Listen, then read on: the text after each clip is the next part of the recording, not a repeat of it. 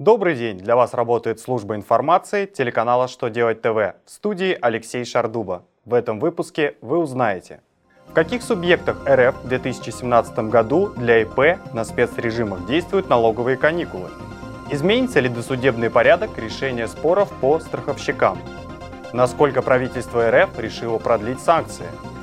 Итак, о самом главном по порядку.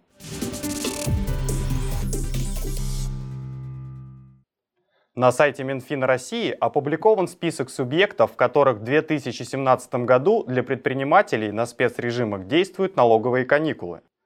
В списке в виде таблицы представлен перечень регионов, реквизиты законодательных актов, которыми устанавливаются налоговые каникулы для этого региона и виды деятельности, при которых можно применять пониженные налоговые ставки.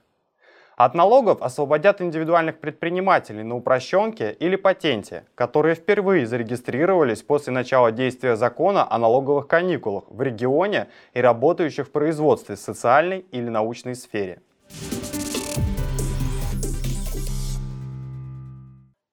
Существующий порядок решения споров со страховщиками будет применяться и дальше без изменений, так как закон о финансовом уполномоченном так и не был принят.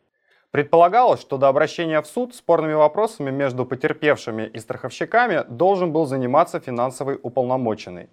Законопроект не приняли, поэтому претензии потерпевших рассматривают сами страховщики, а не омбудсмен. По существующим правилам, до обращения в суд потерпевший должен направить претензию страховщику. К этой претензии должны быть приложены документы, обосновывающие требования потерпевшего – Страховой компании на рассмотрение документов отводится 10 календарных дней.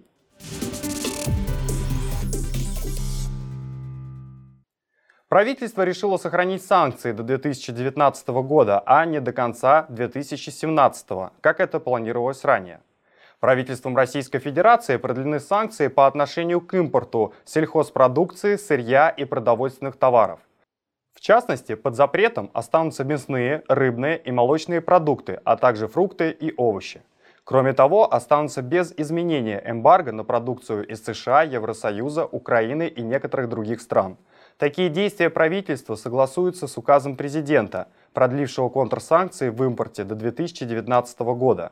Для нарушителей предусмотрены конфискация товаров и штрафы в размере от 50 до 100 тысяч рублей. На этом у меня вся информация. Благодарю вас за внимание и до новых встреч.